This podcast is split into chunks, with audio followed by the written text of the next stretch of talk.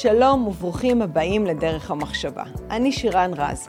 בכל פרק אני אראיין אנשים מרתקים ואני אעלה תכנים מגוונים ובעלי ערך שיעזרו לנו להבין איפה אנחנו חיים. שלום שוב גם לעוקבים החדשים שלנו, שאני שמה לב לכל אחד ואחת מכם, וגם לאלה שבאופן קבוע אה, מקשיבים לפרקים שעולים. וכמו שקיבלתי הרבה תגובות לאחרונה, אנחנו מחכימים בנושאים שכל כך חשובים למדינה שלנו. אז אה, גם הפעם אנחנו נדבר על נושא שכולם יודעים משהו, אבל אנחנו נצלול פנימה ונפרק את הנושא הזה לחלקים קטנים, אבל אני מתחילה באיזושהי שאלה, בחידה. מה קרוב לתל אביב בקו אווירי של 20 קילומטר? בואו נקצר את הטווח. עשר קילומטר מתל אביב, מה נמצא? אז אם עניתם נכון, זה שטחי יהודה ושומרון. אז לפני שאתם קופצים בראש למסקנות ולתובנות מה אתם חושבים על האזור הזה, אנחנו רוצים לשוחח, חשוב לנו לדעת אה, מה קורה מתחת לפני השטח.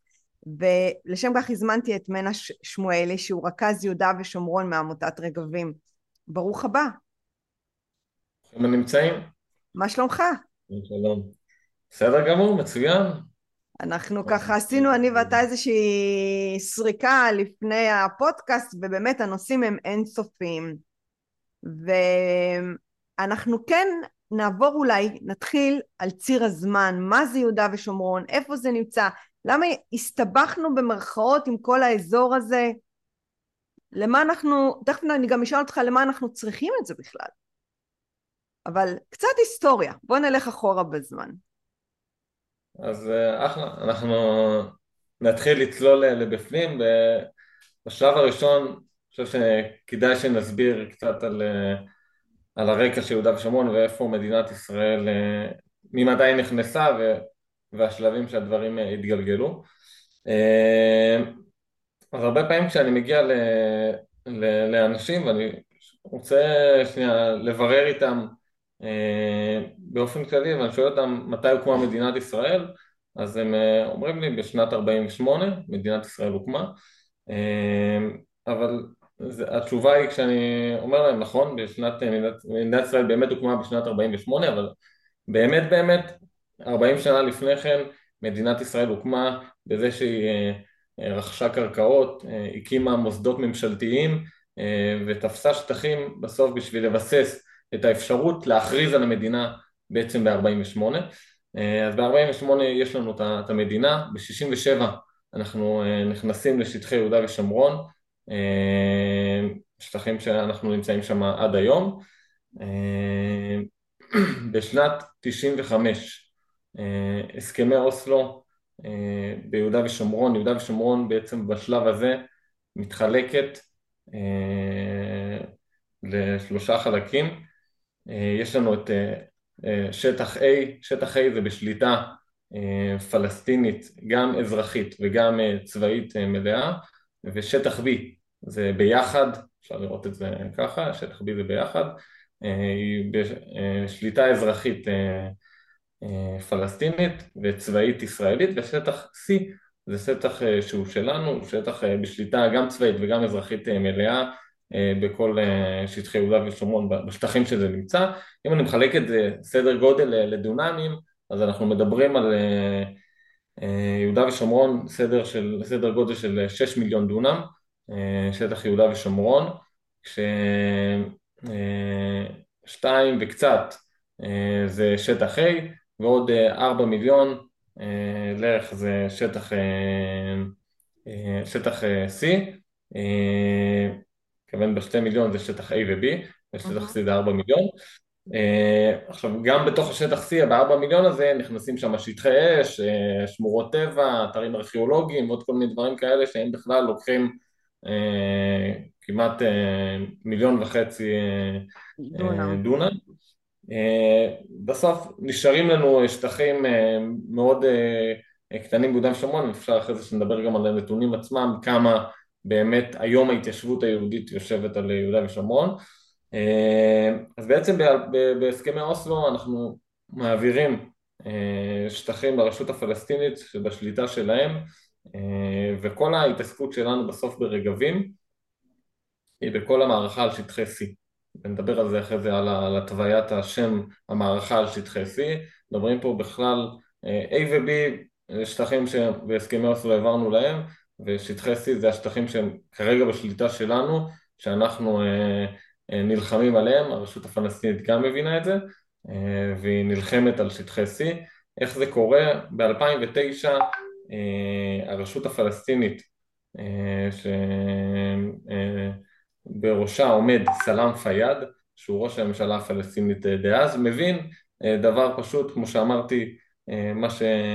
שהתחלתי, ב-48 אה, הוקמה מדינת ישראל, אז באמת לפני זה הוקמה, איך היא הוקמה? בתפיסת שטחים.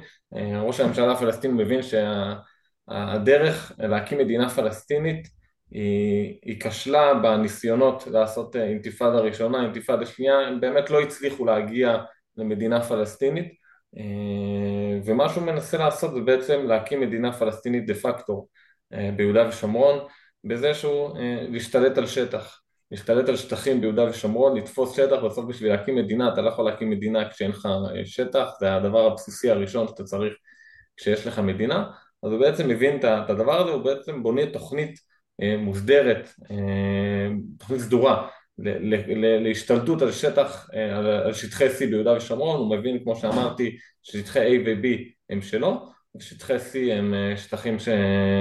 שהם יש למה לתפוס ויש למה להשתלט, אז הוא בעצם בונה את התוכנית הזאת, והמטרה הכללית היא אה, א', לייצר שטח אה, רצף טריטוריאלי בכל יהודה ושומרון אה, של שליטה פלסטינית, בין מג'נין, איפה שהיה לנו את הפיגוע הקשה במהלך השבוע האחרון, במרחב ג'נין, מג'נין, שכם, רמאללה, יריחו, בית לחם, והר חברון, בעצם לייצר רצף פלסטיני לכל האורך אה, ובככה לשלוט על כל המרחב הזה ובוקר אחד להקים את המדינה הפלסטינית כשיסתיים השליטה בשטח ויבנו את הדברים שיעזרו להם אה, לתפוס את השטח.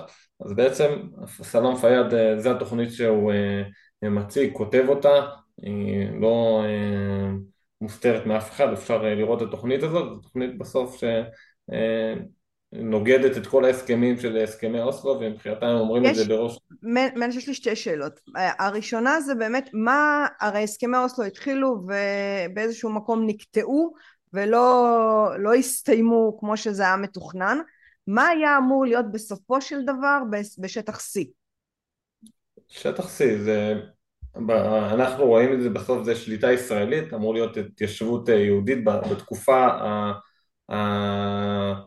בהתחלה, אנחנו מדברים, מדינת ישראל אה, מקימה יישובים על ידי תפיסה צבאית, תפיסות צבאיות אה, בשטחי C, אה, בעצם לוקחים שטח, מתחמים אותו, בסוף התפיסה פעם הייתה שהתיישבות שווה ביטחון, mm-hmm. וברגע איפה שיהיה התיישבות יהיה ביטחון, וככה הקימו את היישובים, תפסו שטחים, הקימו יישובים, עד שהגענו ל...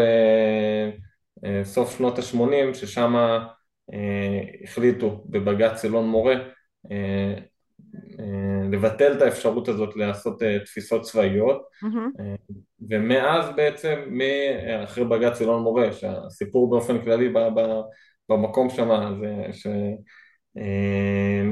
שהיו באים לשטח, תופסים אותו ואומרים שהשטח הזה חשוב ביטחונית והיו מקימים שם יישובים בבג"ץ הזה אה, הרמטכ"ל אז אה, רפול תפס, אה, הכריז על שטח מסוים שהוא שטח שמיועד להקים שם יישוב ובג"ץ בחן את הפלסטינים שהיו שם, טענו לבעלות פרטית על הקרקע, בג"ץ דחה אחרי בירור ש...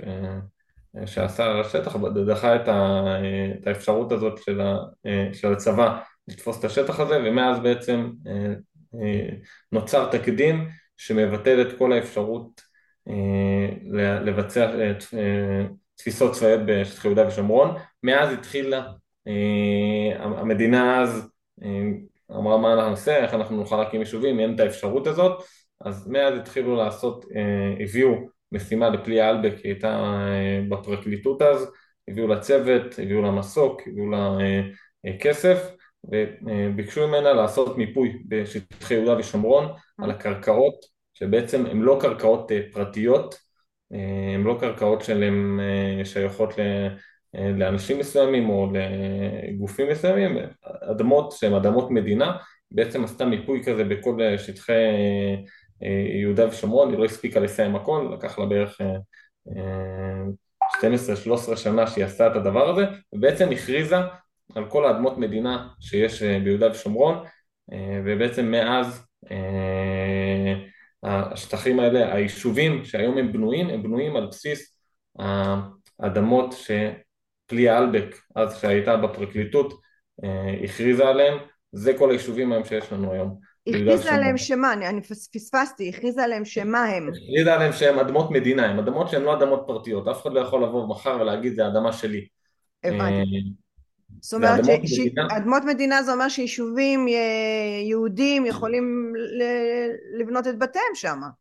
נכון, אדמות שאף אחד, אף פלסטין לא יכול לבוא להגיד מחר השטח הזה הוא שלי. השטחים בתפיסה הצבאית לפני הסיפור של בג"ץ אלון מורה הם שטחים כמו בית אל, חלק מעופרה ועוד אלון מורה ועוד כל מיני יישובים יישובים כאלה, אז זה יישובים שבעצם נתפסו בתפיסה צבאית, הם לא אדמות מדינה, כמובן שהפלסטינים קיבלו על זה פיצוי, על זה שלקחו מהם את השטח, אבל שטחים אחרים שהוכרזו עליהם כאדמות מדינה, אז הם שייכים למדינה ועליהם אין ויכוח. ועל כמה, איזה אחוז מתוך כל שטח C הוכרזו כאדמות מדינה בערך? מדברים על כמה עשרות אלפי דונמים שקיימים בשטח. מתוך, מתוך שישה מיליון דונם... כן, כן, ואני... שש מיליון, סליחה. אני אסביר, היום, היום באמת ההתיישבות היהודית יושבת על אזור ה-65 אלף דונם בשטחי C. עכשיו זה, זה רק היום מתוך ה-6 מיליון דונם שיש כן. ביהודה ושומרון וב-4 מיליון דונם בשטחי C, מדברים בסדר גודל של העשרות אלפי דונמים הבודדים האלה, כשאם אני מקביל את זה לכמות הפלסטינים שיושבים היום בשטח C בהשתלטות, mm-hmm. את המספר הזה, מדברים על היום על 130 אלף דונם שהפלסטינים בשטחי C נמצאים בשטח שם, וכל הדבר הזה בהשתלטות, השטח הזה לא היה שלהם בשום... אני רוצה רגע לסכם את מה שאתה אומר, שבעצם אנחנו אחרי הסכמי אוסלו ויתרנו, מסרנו, נתנו את שטחי A ו-B שהם אחוזים יחסית קטנים מבחינת דונם מבערך שני מיליון דונם שהם יושבים שם, אנחנו בכלל לא מדברים על זה, ויש את שטח C שזה שש מיליון דונם שמתוכו יש שישים וחמש אלף שזה ממש סכום, אזור קטן יחסית של ישראלים יהודים, מאה שלושים אלף דונם של פלסטינאים שהשתלטו ויש איזשהו מאבק בתוך שטח C מי בונה מהר יותר, מי משתלט מהר יותר כדי לקחת את האזור הזה. עכשיו מצד, אז אני רגע הולכת אחורה לפני שאנחנו מתקדמים קדימה להבין את הבעיות, אז בעצם יש פה איזושהי חלוקה שנשמעת אפילו טבעית ששטח C אפשר אה, להגיד אוקיי לפלסטינים אתם אה, תיקחו את שטח C שזה מחובר באופן טבעי ל-A ו-B, מאוד מחובר לרצועת עזה, קחו, תגורו, תחיו את חייכם בשקט, מה אנחנו צריכים להילחם על שטח C, למה צריך לעצבן אותם, למה צריך, הם גם צריכים אוטונומיה, הם גם רוצים חיים, נשים את ההיסטוריה מאחורה, בואו נפתח, בואו נפתח פרק חדש בחיינו המשותפים אה, מאז ומתמיד. כאילו, למה, למה אנחנו מתעקשים לריב איתם? כאילו, ברור שאתה תגיד לי, הם גם רבים איתנו, אבל למה אנחנו מתעקשים על, על, על, על השטח הזה? כאילו, הרי זה מאבק, עמותת רגבים קמה כדי לעזור במאבק הזה לשמור על שטח C ובכלל על ההתיישבויות בארץ. אבל לכאורה מה שאני שומעת באוזן מאוד אה, אולי אופטימית, יאללה בואו נחלק את זה, בואו נעשה שתי מדינות לשני עמים והנה הפתרון.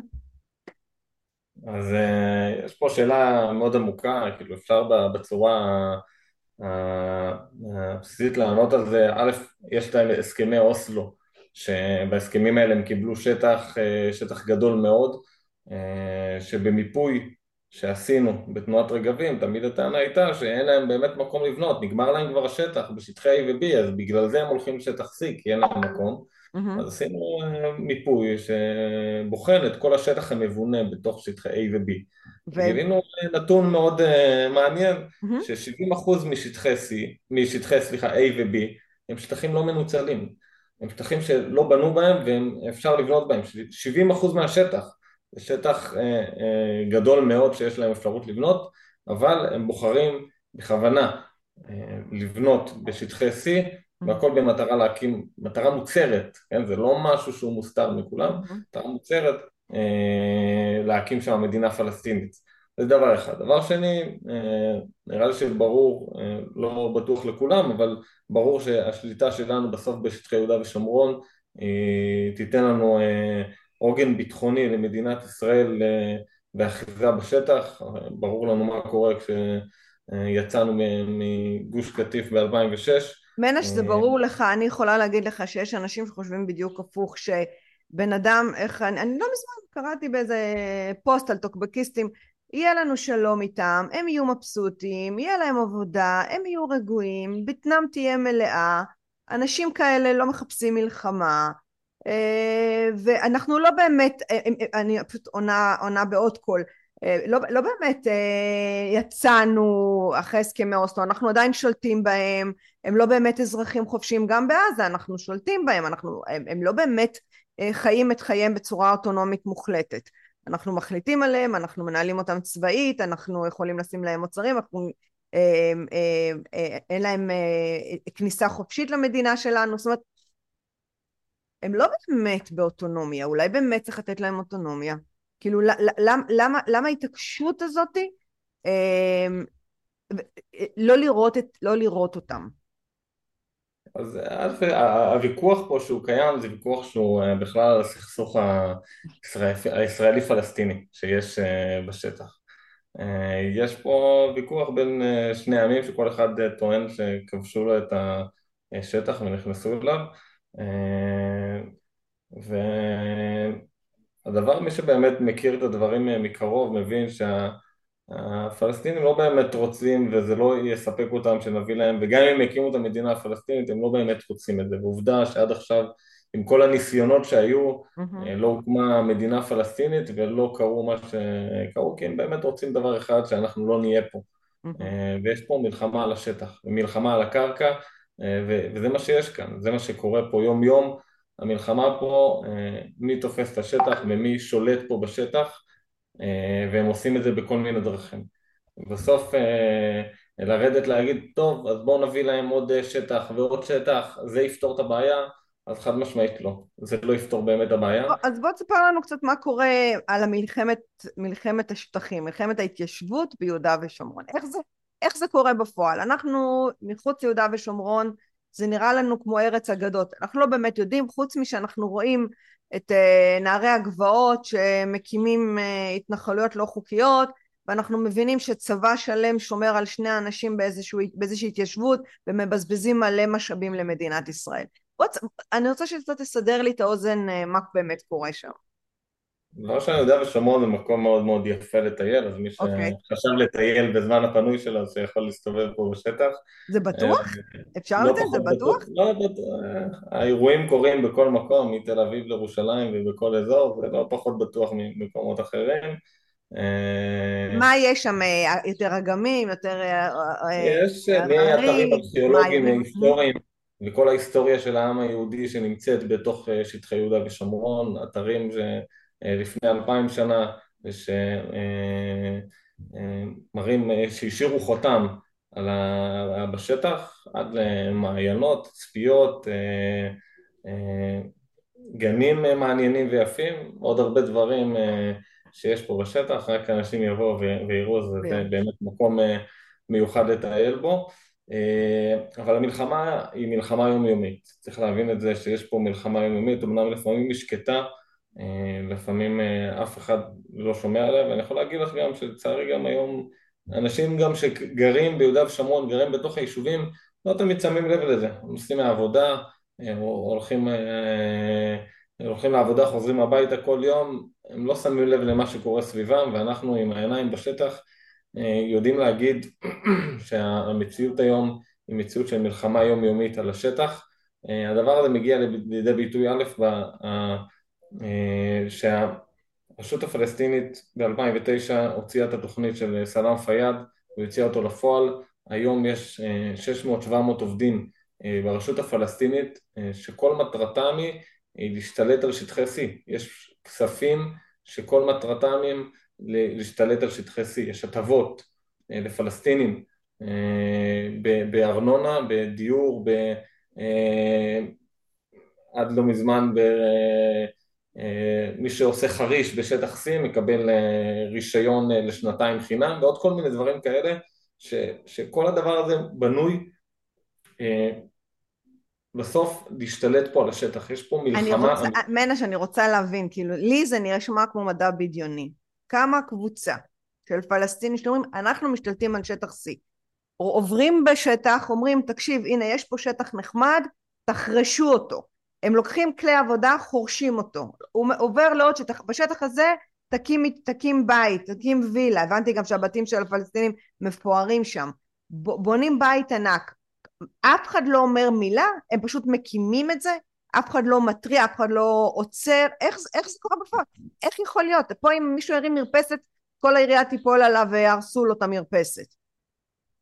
כן, אז אה, כן, כמו שאת אה, מתארת פה, זו מציאות באמת אה, הזויה שאשכרה באמת הולכים לשטחים, תופסים שטחים מסוימים, מחליטים להיכנס לשטח מסוים שרואים שהוא שטח אסטרטגי תופסים אותו, ובשביל להבין את זה שנייה, צריך שנייה לחזור טיפה אחורה, להבין את הסיפור המשפטי ביהודה ושומרון, שזה כן. סיפור שהוא בסוף אבסורד שהוא עד היום הוא באותו מצב. אה, החוקים היום שחלים, אתה שואל בין איזה חוקים היום חלים ביהודה ושומרון, אז חל, חלים כמה חוקים.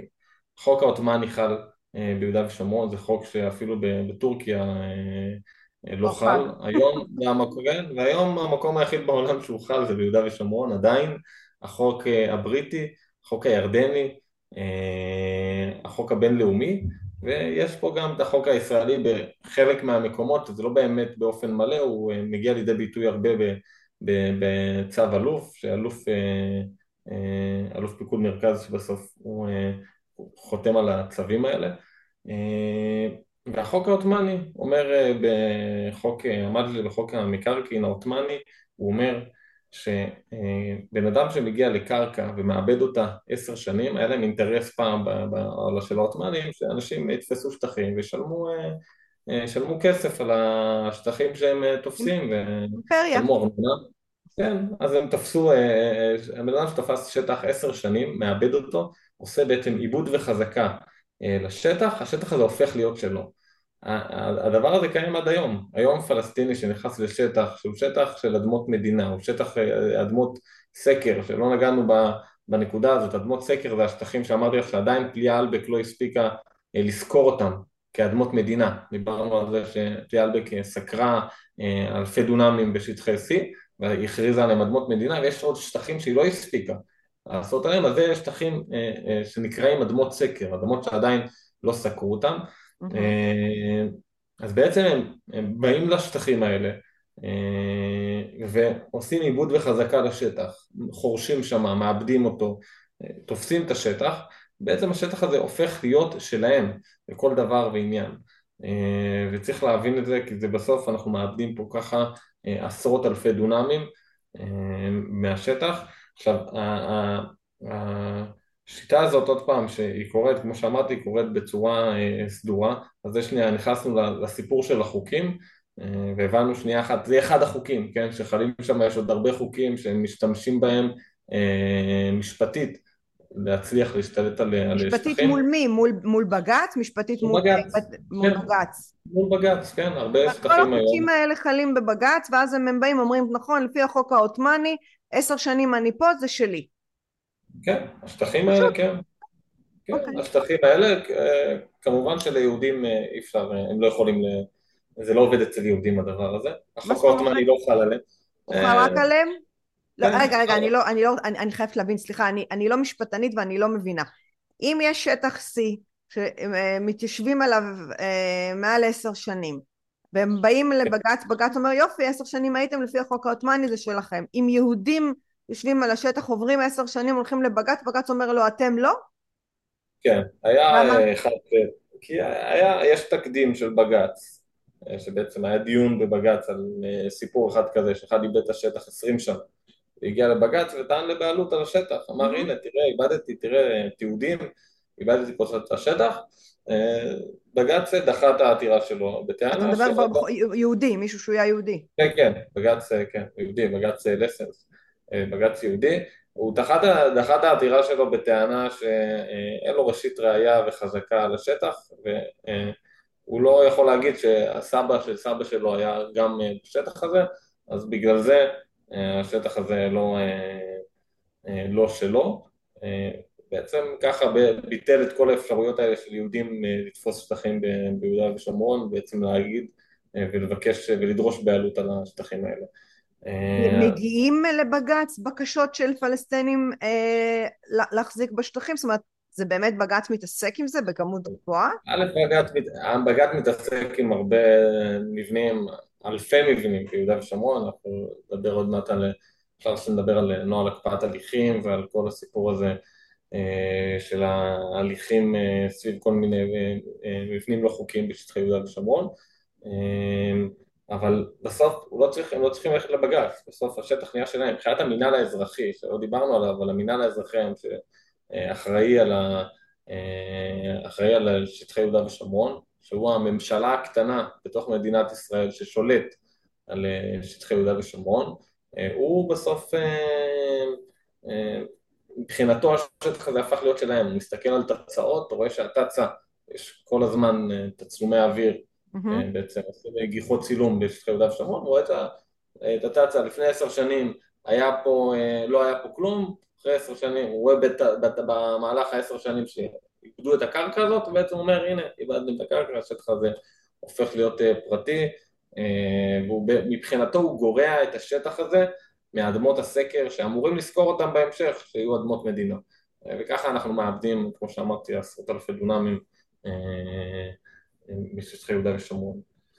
אה, אז אני ממשיך להגיד, בסוף ההשתלטות, ירדנו לפני הסיפור המשפטי, כן. אה, שהוא עולם מעניין בפני עצמו כי הוא אה, מלא חוקים שחלים בשטחי יהודה ושומרון, איזה ערבוב של חוקים כאלה, שאחד החוקים גם היום אומר שאסור ליהודים לרכוש קרקעות ביהודה ושומרון. כן? היום יש חוק כזה שאסור אה, ליהודים, ואנחנו ברגבים גם פנינו על זה, ביקשנו מבג"ץ לדחות את זה, הוא לא דחה את זה. זה חוק ישראלי, ירדני, בינלאומי, בריטי? כן, ירדני. ירדני? כן, שהוא עדיין חל היום, פה. לא, זה לא יאומן, זה לא יאומן. אז אה, עושים כל מיני דרכים עקיפות לדבר הזה, דרך חברה קונים, דרך כל מיני דברים, אבל באמת היום זה, זה, יש פה חוקים שאתה אומר, אה, מי שלא מכיר אותם, אז. שנייה אתה נכנס בפנים ומבין מה, מה הולך פה אה, ולדעתי מאוד מעט, זה באמת העניין הגדול פה בסוף שהממשלה לא החליטה מה היא עושה פה עם השטח וזה הסיפור המרכזי אז mm-hmm. אני חוזר, ההשתלטות בשטח היא קורית במלא דרכים אה, השיטה של הפלסטינים היא קורית במלא דרכים השלבים בדרך כלל שהם באים לשטח הם דבר ראשון פורצים צירים פורצים שביל, ציר אה, ציר עפר, אחרי זה בהמשך גם סוללים אותו באספלט, מקימים תשתיות, תשתיות מים, תשתיות חשמל אה, אה, לשטח, ואחרי זה מכשירים מגרשים ובונים אה, מבנים. זה השלבים בדרך כלל שאנחנו מזהים בשטח שהם קורים בעשרות מקומות, בעשרות מקומות ביהודה ושומרון מדי שבוע. אנחנו רואים את הדברים האלה בכל מקום, זה קורה כל הזמן. כשאתה מגיע למקומות האלה ואתה מנסה לעשות את הדבר, אתה מבין שהמינהל האזרחי באמת לא מצליח אה, לעצור את כל מה שקורה בשטח. אה, לפעמים קצת אה, אולי בעיות מוטיבציה, אולי באמת יכולות שאין לו לדבר הזה, אה, עוד כל מיני סיבות שיכולות להיות אה, שהדבר הזה קורה. אה, עכשיו אני אקח שנייה דוגמה, חלק מההשתלטות, איך היא קורית, ובאיזה אמצעים הרשות הפלסטינית משתמשת בשביל להשתלט על השטח, סיפור בבתי הספר. הם מבינים שהנושא בתי הספר הוא מאוד מאוד רגיש, גם מבחינה בינלאומית, להרוס בית ספר זה תמונה מאוד רעה למדינת ישראל, הם מבינים את זה טוב מאוד והם משתמשים בכלי הזה, הם מביאים למקום מסוים, הם בונים בית ספר בצורה מאוד מהירה, לפעמים בשבוע כבר מוקם, מוקם בית ספר, שמים כיסאות, שמים ילדים שם ומתחילים להפעיל את הבית ספר.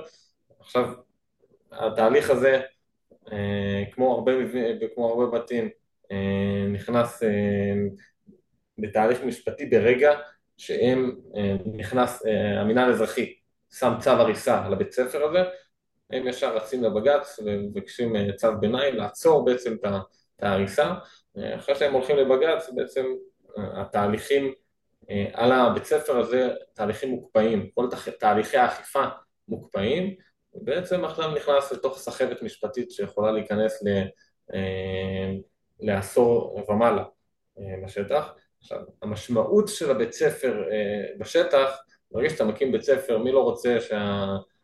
לגור ליד בית ספר? אתה קם בבוקר, שם את הילדים בבית ספר, מרחק 100-200 מטר מהבית, וככה אתה הולך משם לעבודה, אז כולם רוצים לגור ליד בית ספר. אנחנו רואים במקומות שאין סיבה הגיונית להקים בית ספר או בתי ספר במרחקים של 300 מטר אחד מהשני, 400 מטר אחד מהשני, אתה אומר, יש פה כמות אוכלוסייה מסוימת, כמה בתי ספר באמת צריכים? מקימים בית ספר בשטח, ומהר מאוד אנחנו מזהים בנייה של פלסטינים שסביב הבית ספר, וכל זה כמובן לא חוקי בשטח C. הבית ספר לא יהרסו כי זה לא נראה טוב, זה לא... אז לא יהרסו את הבית ספר, אז... והמבנים מגיעים אליהם כי הם מבינים שכן, כיף לגור בשטחי C ועד בשטחי C מהסיבה שהם מקבלים על זה הטבות מהרשות הפלסטינית. והם מגיעים משטח A ו-B ומעזה? מאיפה הם מגיעים? מגיעים משטח A ו-B. שטח A ו-B. כן, מגיעים משטחי A ו-B, יוצאים ועוברים לשטחי C. הקרקעות שם הרבה גם הרבה יותר זולים, הרבה יותר זולות, הקרקע בשטח C, מבינים את זה, והם עוברים משם, ובעצם ככה תופסים, תופסים שטח. זה קורה בגני שעשועים ופארקים, אנחנו מזהים פארקים וגני שעשועים בשום מקום, מחוץ לכפר, אתה בונה בדרך כלל גן שעשועים שלפעמים גם לא גדולים, באמצע שום מקום פשוט מביאים גני שעשועים, כל המטרה להוציא את האנשים החוצה מהמקומות ש... שהם שטחי A ו-B, להוציא אותם לשטחי C, וגם עוד פעם, תמונה להרוס גן שעשועים, זה נראה לא טוב. כן, זה, זה נשמע שזה אסטרטגיה שלהם, כמו שבעזה וכמו בכל מקום, להשתמש ב, באוכלוסייה שלהם, בילדים שלהם, כמגן אנושי, גם להשתלטות עוינת של כנראה של שטחים, מסתבר. נכון. זה חדש לי דרך אגב, מה שאתה אומר עכשיו, זה לא משהו שידעתי שעושים, מעניין. אז זה, זה בעוד, בעוד כל מיני דרכים. עכשיו, אם אנחנו שנייה ניקח לדוגמה את, ה, את הסיפור של ח'אן אל-אחמר, כאילו, כן. אני רוצה לגעת בו כי סיפור שאני חושב שהרבה מהמאזינים הם אנשים שהם... אנחנו הולכים לדבר על ח'אן אל-אחמר, אנחנו רוצים להבין, הנה, דיברנו על זה, שזה באמת נושא שהוא כמו חבית בוערת. כן, אז הנושא, הנושא של ח'אן אל-אחמר זה, זה, זה עיסוק של רגבים, רגבים הגישה בעצם את העתירה אה, על, על, על ח'אן אל-אחמר. Mm-hmm. מי שהיה שם וראה את המקום הזה, אז ראה כמה פחונים כשהוא רואה את זה הוא אומר בואנה כל הסיפור הוא באמת על הפחונים האלה? מה כל כך אה, אה, גדול בסיפור? כולם מדברים על זה וזה חאן אל-אחמר. אה, רגע ואנחנו... פיזית תתאר את המקום. נגיד אני מעולם לא הייתי שם ולא את המקום. פיזית איך זה נראה? פיזית 20-25 פחונים שבנויים מאזכוריות מאולתרות בשטח אוהלים חלקם מקום אה, שלא נראה לי מישהו היה רוצה לגור בו. אה, המקום הזה נמצא על כביש אחד, בעצם אחרי מישור אדומים. אם אתה יוצא מירושלים, אתה עובר את מישור אדומים, אתה נוסע לכיוון אה, הבקעה, זה מצד שמאל, שם ממש אחזות בדואית שנמצאת על, על הכביש עצמו. עכשיו השטח הזה, זה לא שזה המקום היחיד באזור שהוא, אה, ששם אה, תפסו את השטח, זה, יש שם עוד אה, אזור העשרה פזורות כאלה שמפוזרות שם בשטח. אבל ח'אן אל-אחמר הזה זה סיפור שהוא נהיה סמל שאנחנו רואים בסוף, וזה לא באמת אנחנו שמים עליו, אם יפנו אותו אז יקרה, לא יודע, אנחנו מדברים על המקום הזה בסוף כ, כתופעה לסיפור שהוא עומד מאחוריו כל ההשתלטות של הרשות הפלסטינית על שטחי C. אז אני אקח שנייה את האזור הזה בכללי, היום הרשות הפלסטינית עד לפני כמה שנים הבדואים שהיו בכל מזרח יהודה ושומרון הם היו בדואים נודדים, היו יורדים בקיץ, עולים בקיץ להר, למקומות הפחות חמים ויורדים למטה לבקעה בזמנים אחרים וכאילו היו משתנים כל הזמן בשטח הבדואים, הרשות הפלסטינית הבינה שבשביל לתפוס שטח ולייצר רצפים של היאחזות פלסטינית הם חייבים לקבע את הבדואים בשטח ואיך אתה מקבע בדואים בשטח? הוא צריך את הדברים הבסיסיים, צריך מים, חשמל בחלק מהמקומות, אוכל ודברים כאלה, מרעה וכל הדברים האלה ובסוף היום הם תומכים את כל הדבר הזה וכל הבדואים היום בשטח הם מקובעים, אתה רואה אותם הבדואים שעד עכשיו היו נודדים ממקום למקום, היום הם מקובעים בשטח, יש להם עוקבי מים שהביאו לכולם, עוקבי מים, חשמל סולארי או שמחברים אותם לחשמל פיראטי מעמודי חשמל של מדינת ישראל ואנחנו משלמים על זה. משלמי המיסים, אבל הם, הם מקובעים היום לשטח. היום ח'אן אל-אחמר שנמצא כחלק מהקיבוע הזה, ח'אן אל-אחמר הוא התיישבות בדואית שעצם זה שהם יושבים על ציר מרכזי לירושלים, שזה מקום מאוד מאוד אסטרטגי, על כביש אחד, כל רכב שרוצה להגיע מהבקעה לירושלים עובר בכביש המרכזי הזה שהוא כביש אחד, בעצם אם הם מקבים שם את, את הבדואים שנמצאים שם, אז סיכון ביטחוני גדול, ובעצם מערער את כל השליטה בכלל במרחב. ודבר שני, מצאו להם פתרון לבדואים שם, יש להם שטח שמדינת ישראל השקיעה בו 70-80 מיליון שקל ליד אבו דיס בירושלים, הכשירה להם מגרשים שעד עכשיו עומדים ריקים, מי שראה את התמונות של המקומות האלה, הם עומדים עד עכשיו ריקים, בעצם זה התחליף שאמרו להם בואו לכו תעברו לשם, חלק מהבדואים שהיו שם עברו. בעבר, היה שלב אחד שעברו, שלב שני כבר לא, ואפשר להגיד שגם זה לא כל כך בידיים שלהם, גם אם הם רוצים לעבור, הרשות הפלסטינית עומדת מאחוריהם ואומרת להם תיזהרו מאוד אם תעברו, אתם לא, אתם לא עוזבים פה, אתם, הם החיילים של הרשות הפלסטינית, אם רוצים או לא רוצים, הם נשארים שם. זאת אומרת שהם שבויים, הם כמו, הם, הם חיילים שבויים אסירים, הם לא חיילים, של הרשות הפלסטינית ששמה אותם שם כדי לשמור על השטחים ולהשתלט עליהם, הם בעצם... כן, הם גם אם... כן, הרשות הפלסטינית... או לא מרצון, כי יעשו להם משהו אם הם יעזבו? יעשו להם משהו אם הם יעזבו, הם לא, הם לא יכולים לעזוב גם אם רוצים לעזוב, חלקם כמובן רוצים להיות שם והם רוצים את השטח הזה, וחלקם יכול להיות שיגידו לך, כן, וואלה היינו עוברים שם על המגרשים האלה, שמגרש ששווה מיליונים אצלנו, היו עוברים למגרשים האלה, אבל הם בעצם באמת שבויים, הרשות הפלסטינית מונעת מהם לעשות את המעבר הזה, זה שהיא בכלל מביאה להם את כל המעטפת לכל הסיפור הזה.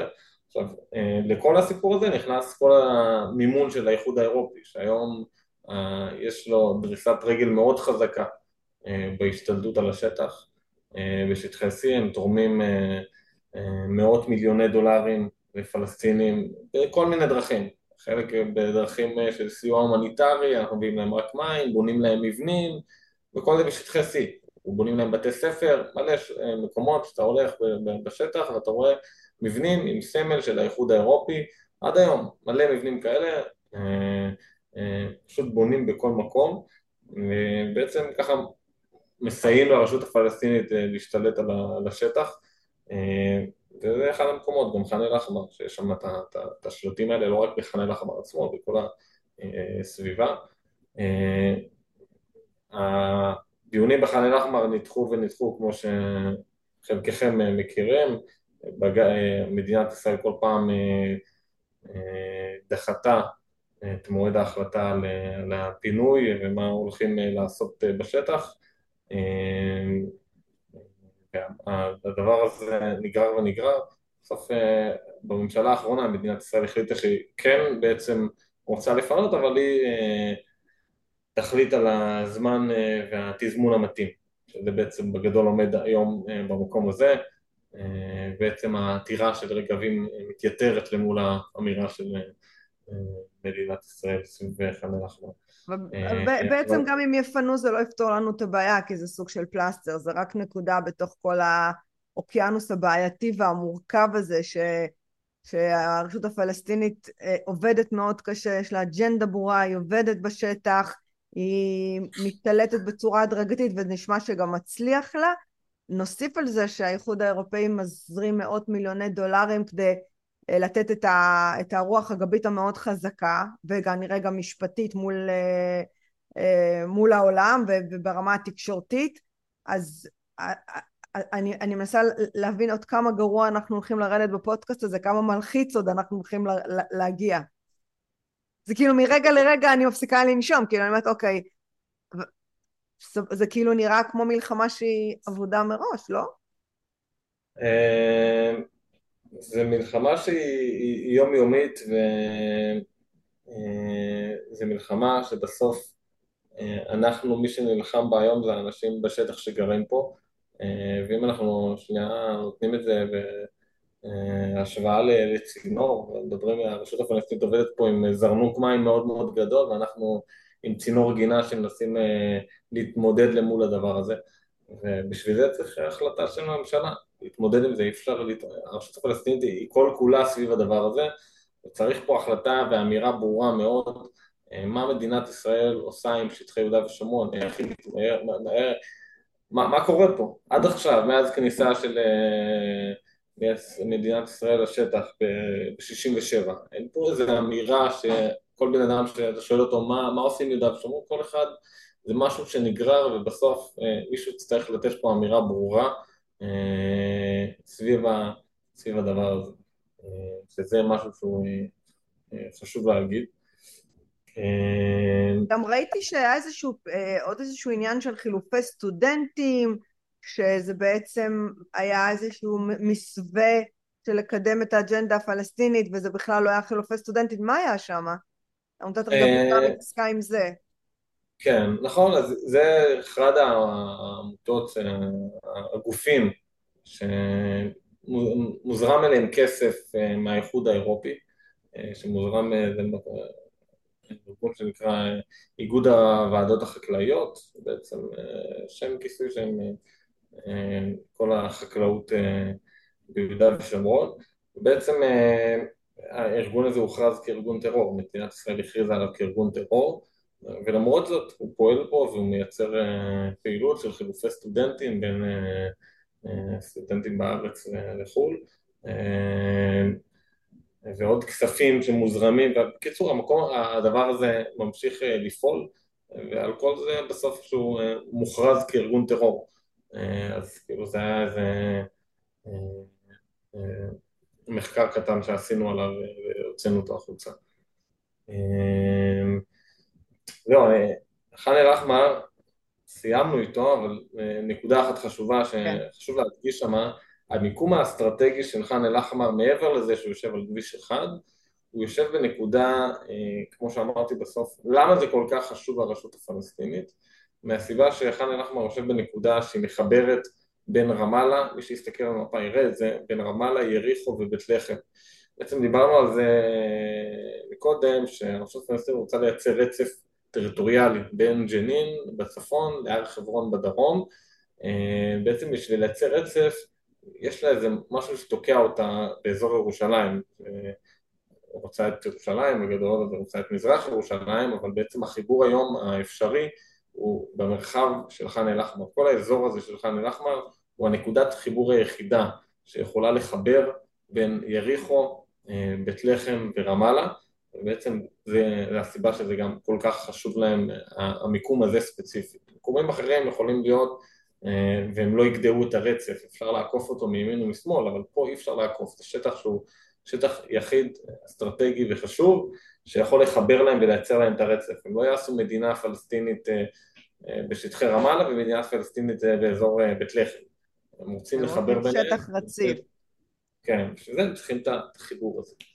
אז זו נקודה חשובה שצריך רגע. מנש, בנקודת זמן הזאת של הפודקאסט אפשר להרים להם, הם מאוד מתוכננים, יש להם אידיאולוגיה, הם יודעים בדיוק מה הם רוצים, אתה יודע, אני רוצה לספר לך איזשהו משהו מעניין. אבא שלי היה דובר אה, ערבית שפת אם, והוא היה מקשיב לכל מיני פודקאסטים, והוא נפטר לפני חצי שנה, זה עוד דברים שהם רלוונטיים. אה, מלבנון, מסוריה, והוא היה מסביר כי אני לא יודעת לדבר ערבית, והוא אמר זה מדהים שהשדרנים שלהם, האזרחים בסוריה ובלבנון במיוחד, מבינים יותר טוב את מה שקורה בישראל מאשר אנחנו מבינים. והם היו מציגים את הבעיה של יהודה ושומרון ושל עזה ושל אה, שטחי והם, והם אומרים הבעיה היא שהם לא רוצים שלום ישראל כל הזמן צריכה לשמור על עצמה הם, הם, כל מה שאנחנו מדברים פה בפודקאסטים מה שאנחנו בתוכנו רבים מה שאנחנו לא מבינים או בהתנגשויות הם מבינים את זה עכשיו אני אומרת זה, זה מדהים כי כאילו לכאורה אם מחוץ אלינו יש אנשים שיכולים לבדוק את זה ולראות את זה בצורה כזו אובייקטיבית, איך יכול להיות שאצלנו זה מתפספס כל, כל כך? כאילו, גם הדברים שאתה אומר, או שאנחנו לא רוצים לשמוע, או שאנחנו רוצים באמת שקט ודי, תעזבו אותנו, ובאיזשהו מקום יהודה ושומרון מביא לנו בלאגנים ו- ורציחויות, וראית מה קרה בחווארה עם הפיגוע האחרון, ש- שמצד אחד חלק מהאנשים הזדעזעו עד מוות, וחלק אחר עשו תרומות והלכו לשם ותמכו בפלסטינים. זאת אומרת, זה מין קיצוניות שהיא היא, היא, היא, היא כמו, כמו מים ושמן, אני, אני אף פעם לא יודעת איך אפשר בסוף לחבר את זה, אני מדברת עלינו בינינו לבין עצמנו, עוד בלעדיהם, והם נראים הרבה יותר נחושים, אחידים, יודעים מה הם רוצים, יש להם עזרה, זאת אומרת, הם יותר, הם, הכוח שלהם זה באחדותם לעומתנו, שנדמה לי? אה, כן, אני חושב שבאמת היום, אם ננתח את הפלסטינים אה, בשטח, אני חושב שהדבר המרכזי היום ש... אה, שנותן להם את הדרייב אה, לעבוד ולעשות זה, זה סיפור הרוח, יש להם רוח חזקה שמישהו פיתח להם תקוות כן. ואנחנו רואים את זה כחלק מהתוכנית הזאת של, ה... של סלאם פיאד בסוף בסוף עם, עם הרוח חזקה אצל האנשים הם, הם יצליחו לעשות הרבה דברים אה, כמובן שאנחנו בסוף אה, ננצח, אבל אנחנו... איזה אה, מנש, אנחנו ננצח. אנחנו ננצח, כן? איזה מוטיבציה. אבל אני חושב שבסוף הסיפור פה הוא גם סיפור של רוח, של מוטיבציה, של... ש... שהדגל הופך להיות משהו חשוב ומשמעותי לכל בן אדם היום, ב... להרבה אנשים ברשות הפלסטינית. בעצם יש להם אה, חזון להגיע למקום מסוים, ש, שהוא אה, להשתלט פה, לש, להקים פה את המדינה, מדינה פלסטינית, בסוף אה, זה, זה לא ייגמר ביהודה ושומרון, כן? זה לא שיביאו להם את יהודה ושומרון והכל ייגמר. כמו שאמרנו, הסכסוך הוא בסוף, הוא הסכסוך על השטח פה, יש פה מלחמה על שטח, אה, וכל אה, עוד אה, אנחנו נמצאים פה, לא יירגעו, זה לא משהו... אתה ראית ש... את התעמולה שהם עושים עם המפות? שמפזרים את זה בכל העולם, שהם לפני 47 כל מדינת ישראל הייתה פלסטין, אחרי קום המדינה זה התחלק כמעט חצי בחצי, ואז לאט לאט ישראל השתלטה וצמצמו אותם ממש אה, לקטן לתוך אה, גטאות, וזו תעמולה שעובדת להם, עובדת להם בכל מקום, בכל רשת, הם מפזרים את המפות האלה, ואומרים, ישראל אה, באמת כבשה אותם והשתלטה להם על, ה... על השטחים. אתה יודע, מה השאלה שאני תמיד אני שואלת את עצמי? איך אפשר להתמודד עם כמות כזו אדירה שלהם בכל העולם, כן? הם לא רק נמצאים אצלנו ב- ב- ב- בישראל ובשטחים. וכספים, הרי הם רבים מאיתנו, הם חזקים מאיתנו מבחינה אה, פיננסית, אה, יש להם אה, משפיעי דעת קהל אה, כמו הבלה חדיד הזאת או איך שקוראים לה מיליון, מאות מיליונים של עוקבים ברגע אחד היא משפיעה אז אני אומרת מאיפה התקווה שלך? מאיפה אתה שואב את התקווה שלך? זה, זה כבר ההיסטוריה של העם היהודי בעולם, זה אלפי שנים שהעם היהודי קיים, הוא הצליח לעמוד למול כל ה... אה, האנשים שעומדים עלינו ורוצים אה, לכלותנו. אז אה, אנחנו בכל פעם הראינו כוחות חדשים איך אנחנו מצליחים להתמודד איתם, אני בטוח שאנחנו... אבל גם הוגלנו פעמיים, גם הוגלנו פעמיים, היינו אלפיים שנה, חזרנו אחרי אלפיים שנה. ומי אמר נכון. שאנחנו לא בדרך פעם שלישית? נכון, זה, זה מצריך אותנו להיות מאוחדים, זה הדבר החזק שיצליח להשאיר אותנו יציבים בשטח. אה, בסוף האחדות שלנו בתוך העם זה משהו שלא תמיד רואים אותו, אבל זה משהו שהוא אה, חייב להיות. אה, ואני חושב שיהודה ושומרון בסוף היא, היא, קיימת מאוד הרבה, יש פה עוד הרבה דברים שאנחנו יכולים לגעת בהם. אני, אני אגיד לך מה אני רוצה רגע שנמקד. מה יקרה מה יקרה אם נצא מיהודה ושומרון? מה יקרה? מה קרה כשיצאנו ב-2006 מעוטף עזה? הם התחמשו ויורים טילים על אה, כל מדינת ישראל. אז לי אין ספק שזה יקרה כשנצא מיהודה ושומרון. אה, השטח הזה מרחק עשר קילומטר אווירית מתל אביב, אה, היום זה שטח שדרת ההר, בעצם יש את מישור החוף ויש את שדרת ההר, השטח ששולט בעצם על כל המרחב של אה, מישור החוף. בקלות מאוד היום החיים יהפכו להיות בלתי נסבלים במישור החוף ברגע שיהיה להם התחמשות בתוך יהודה ושומרון וזה לא משהו שגם מסתירים אותו, הם מצהירים אותו, וגם כשאנחנו פה הם מנסים בכל מיני דרכים לייצר לעצמם את האפשרויות האלה, ורק בגלל שאנחנו נמצאים פה בשטח אז הם מצליחים להתמודד עם זה, עם הדברים האלה. אה, ואם זה לא פה אז זה, זה קורה בתל אביב, השטח פה זה... והתוצאה של זה זה הרבה סיפור ביטחוני. בעצם בכלל לכל ה... אה, שאנחנו מפספסים פה, אה, ברגע שאנחנו נמצאים פה את כל ההיסטוריה שלנו שנמצאת פה אה, ביהודה ושומרון, הר עיבל, קבר יוסף שיש לנו בשכם ועוד הרבה שטחים ארכיאולוגיים שיש לנו פה בשטח, נעזוב הכל, את כל ההיסטוריה שלנו, שזה הדבר בסוף ש... נותן לנו את, ה, את הגב לכל מה שאנחנו נמצאים פה, בעצם ההיסטוריה שלנו נמצאת כאן, כל מקום שאנחנו דורכים פה, אה, אני רואה את אבות אבותינו אה, הלכו פה, אה, זה באמת הגב החזק לדבר. האמונה. האמונה, האחיזה בהיסטוריה, ואני חושבת שזה המאבק היום במדינת ישראל בין ה... האם אנחנו משמרים את הזהות היהודית או שאנחנו הופכים להיות ישראלים מנותקים מהיהדות, אה, מתחילים דף חדש שמנותק מההיסטוריה שלנו, ליברלים, פתוחים, דמוקרטים, אוהבי אדם, אה, ללא גבולות וכולנו שווים, או שאנחנו שמים גבולות מאוד ברורים, זהות, לאומנות, יהדות, היסטוריה, אה, ואני חושבת, ש, אני חושבת, אני חושבת שזה הניצוצות שאנחנו רואים גם ברחובות ובין האנשים, זה זה השאלה של אה, איזה צד מאיתנו ינצח, כי מה שמדהים זה שהם חושבים שאם הם ינצחו אז תישאר פה מדינה, והצד השני חושב הפוך, כי אני שמעתי אנשים אומרים מה אלה כל המתנחלים הם עם החשיבה המשיחית שלהם יביאו אותנו לאבדון, יביאו אותנו לאבדון, די כבר עם החשיבה המשיחית הזאתי של יקרה משהו, תבוא הגאולה, צריך לשמור על השטחים, יאללה לפני אלפיים שנה היה היו אנשים, סליחה שאני מדברת ככה, אני רק כרגע עושה פה איזה כן, דרמה כן, בשביל כן, להציג דעה. כן, אה, כאילו הרגשתי שנכנסתי לתפקיד. אה, אז כאילו, יאללה, איך אמר לי מישהו באחד, אה, נו, העיתונאי הזה, ראיינתי אותו, אני זוכר בשם שלו. הוא אמר לי, מה זה השטויות האלה, הכותל, האבנים, לבוא לבכות על הכותל, אבן, די, מספיק, כאילו, בוא נצא מהסרט הזה שאנחנו חיים בו. כולה קיר אבנים.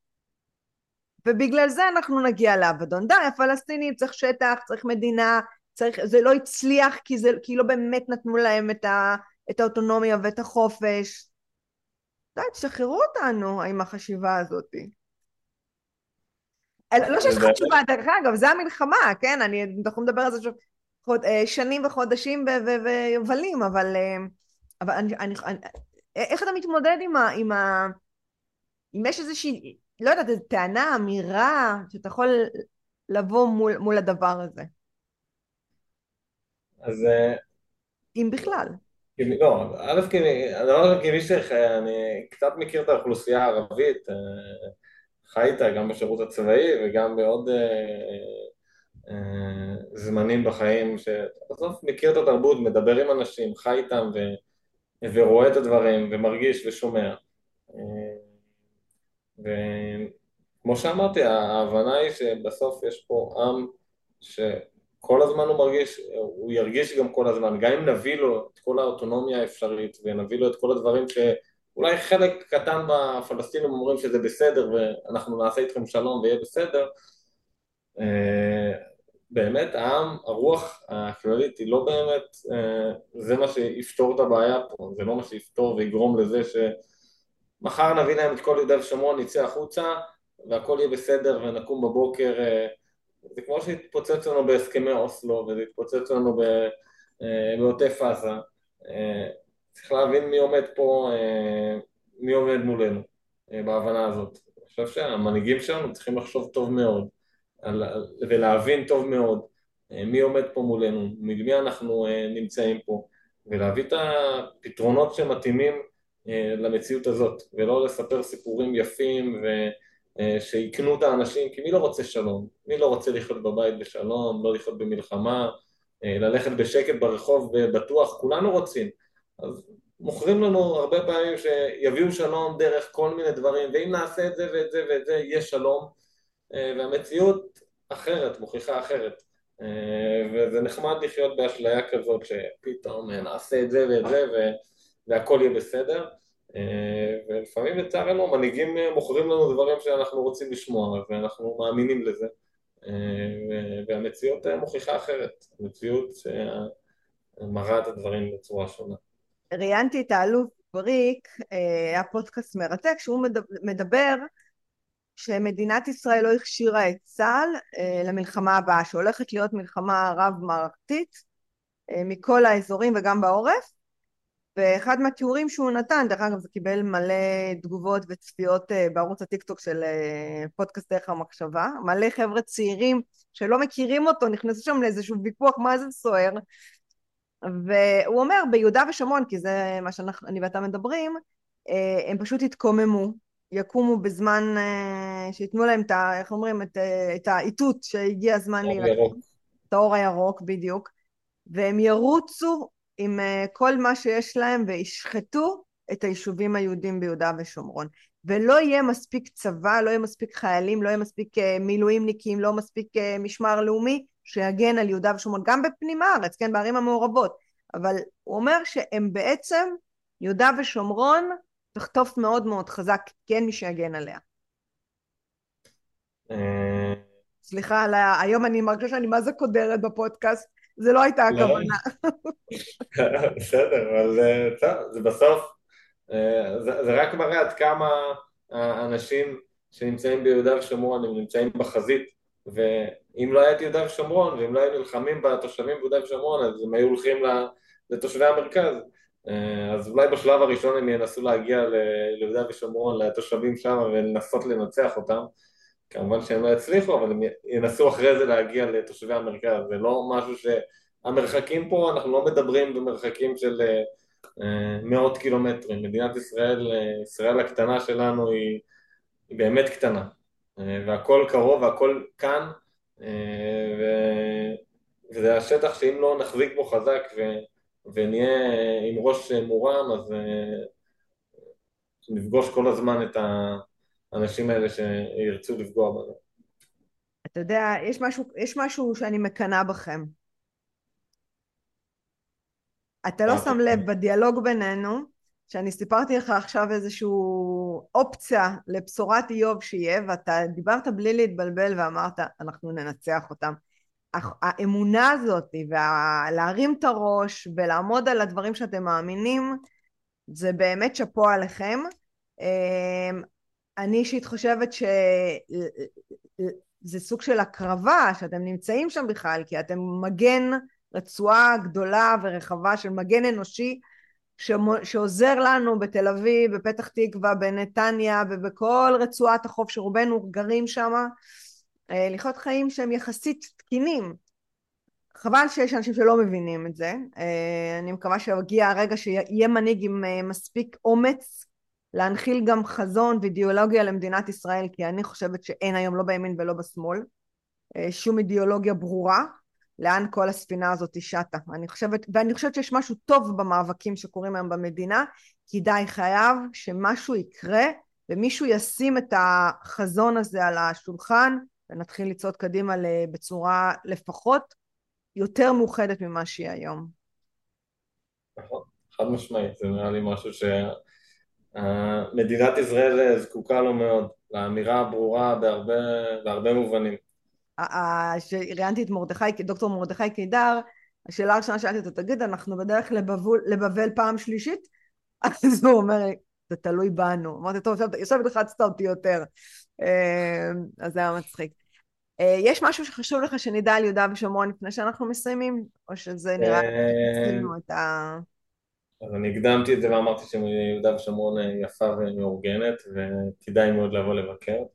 אה, הרשות הפלסטינית, כמו שאמרתי, ואם אנחנו נסגור את הדברים, היא עושה את זה במלא שיטות והיא לא עוצרת לרגע. עד היום, כן? כל יום עובדים עשרות כלים כבדים בשטחי יהודה ושומרון אה, כל המטרה שלהם זה לתפוס אה, שטחים. אה, אנחנו ברגבים, יש לנו את התוכנית שהבאנו אותה גם לממשלה, תוכנית קו המחרשה, תוכנית בעצם ש... תוכנית לממשלה לשנים הקרובות לעבוד ביהודה ושומרון, המלצה, כן, בסוף כל הפעולה, העבודה של, של רגבים זה להביא את הדברים לממשלה, להציג להם את המציאות או את הפתרונות והממשלה תחליט מה היא רוצה לעשות עם זה. אה, הדבר הראשון שאנחנו רוצים זה, זה הסדר מקרקעין, לעשות שנייה בירור אה, על כל השטחים ביהודה ושומרון, למי שייך כל דבר. אה, היום במדינת ישראל, במדינת ישראל הקטנה, יש לנו גוש חלקה, תת חלקה, דברים שכל מטר הוא מוכר ויודעים למספר אותו, בשטחי ביהודה ושומרון אין את זה. הרשות הפלסטינית עושה את זה מנגד. כבר 60% מהשטח הם, הם, הם מיפו אותו והם אה, סידרו לו גוש חלקה אה, ומוכרים את זה גם אה, עם הדברים האלה, עם, ה, עם השרטוט הזה. אז הדבר הראשון זה לעשות באמת את ההסדר מקרקעין בשטח. הדבר השני זה באמת לעשות את המפקד אוכלוסין. יש, לא באמת יודעים את הכמות תושבים שגרים פה של הפלסטינים בשטחי C, יש כל מיני מספרים שזורקים בכל מקום, זה גם לא יודעים. אה, עוד אה, כל מיני תוכנית מתאר קדימה של תשתיות בשטח, כבישים, תוכנית פיתוח ליהודה ושומרון, מה, מה הולכים לעשות עם הדברים האלה. שנייה אחת מחשבה קדימה, מה עושים. ולכל הדברים האלה באמת תוכנית אכיפה אה, למה שקורה בשטח, אה, תוכנית אכיפה ומשילות ואיך באמת מצליחים לעצור את הסוס הדוהר הזה של הרשות הפלסטינית להשתלט על השטח אה, ואיך למנוע את הדבר הזה. זה בגדול ככותרות כן. הדברים שאנחנו מתכננים קדימה. יש התעוררות היום, והדברים האופטימיים שיש התעוררות מצד ההתיישבות, אנשים יותר ויותר מודעים אה, אני חושב שגם במדינת ישראל וגם קצת אצל הפוליטיקאים יותר ויותר מודעים למה שקורה בשטח והתוויה של השם המערכה על שטחי C זה לא סתם משהו שנכנס, זה משהו ש, שרגבים אה, הכניסה אותו לשיח הציבורי. המערכה על שטחי C, יש לנו פה מערכה על השטח ואנחנו נלחמים פה אה, על השטח ו, וזה משהו שהוא מתעורר אצל הרבה אנשים, גם בהתיישבות יש ועדות קרקעות שמוקמות בתוך היישובים שכל המטרה שלהם לשמור על הקרקעות מסביב ליישובים, לדווח על טרקטורים שעובדים סביב ליישוב ולדווח למינהל האזרחי, להגיד לו מינהל אזרחי יקר, תראה יש פה טרקטור שעובד עכשיו בצורה לא חוקית, בוא תעשה עם זה משהו, עוד כל מיני דברים כאלה שצפים מהשטח. ובסוף אנחנו רק מצפים שהממשלה יהיה אמירה ברורה שתבוא עם תוכנית עבודה ותתחיל ליישם אותה בשטח. אז זה, אז זה נשמע שהעבודה שלך היא גם השליחות שלך. לגמרי. אני לגמרי באתי לעבודה הזאת אה, ממקום של שליחות. מתוך תחושת שליחות. אני חושב שהרבה מאוד אנשים שגם גרים פה וגם עובדים פה בכל המקום, זה אנשים שבאים אה, משליחות אה, למקום, עם כל המורכבויות שיש מסביב. כאילו מיותר לשאול שאתה גר ביהודה ושומרון, כן? אני גר בשטח שהוא בין לבין. בין לבין. בירושלים, אבל במזרח ירושלים. במזרח ירושלים. יא באבא, יא באבא. טוב, כן. נראה לי שיצאנו עם הרבה פנינים אה, מהשיחה הזאת, לפחות אני יצאתי והיה לי מאוד נעים לשוחח איתך. תודה גם על ההיענות, וזהו, ותמשיכו, לא יודעת, להיות באמונה הזאת, הנה אולי נלמד קצת ממכם בעניין הזה לפחות. תודה, תודה רבה. כיף, ביי, להתראות מנה. זה היה פרק נוסף של דרך המחשבה. כל הפרקים זמינים באפליקציות הפודקאסטים, בערוץ היוטיוב ובפייסבוק. אם עדיין לא הצטרפתם, זה הזמן. להרצאות בנושא חשיבה יצירתית, חדשנות, יזמות, אסטרטגיה רגשית ומדיטציה, מוזמנים לפנות אל הישירות לאופיס שטרודל שירן רז דוט קום. אני שירן רז, ואהיה איתכם גם בפרק הבא.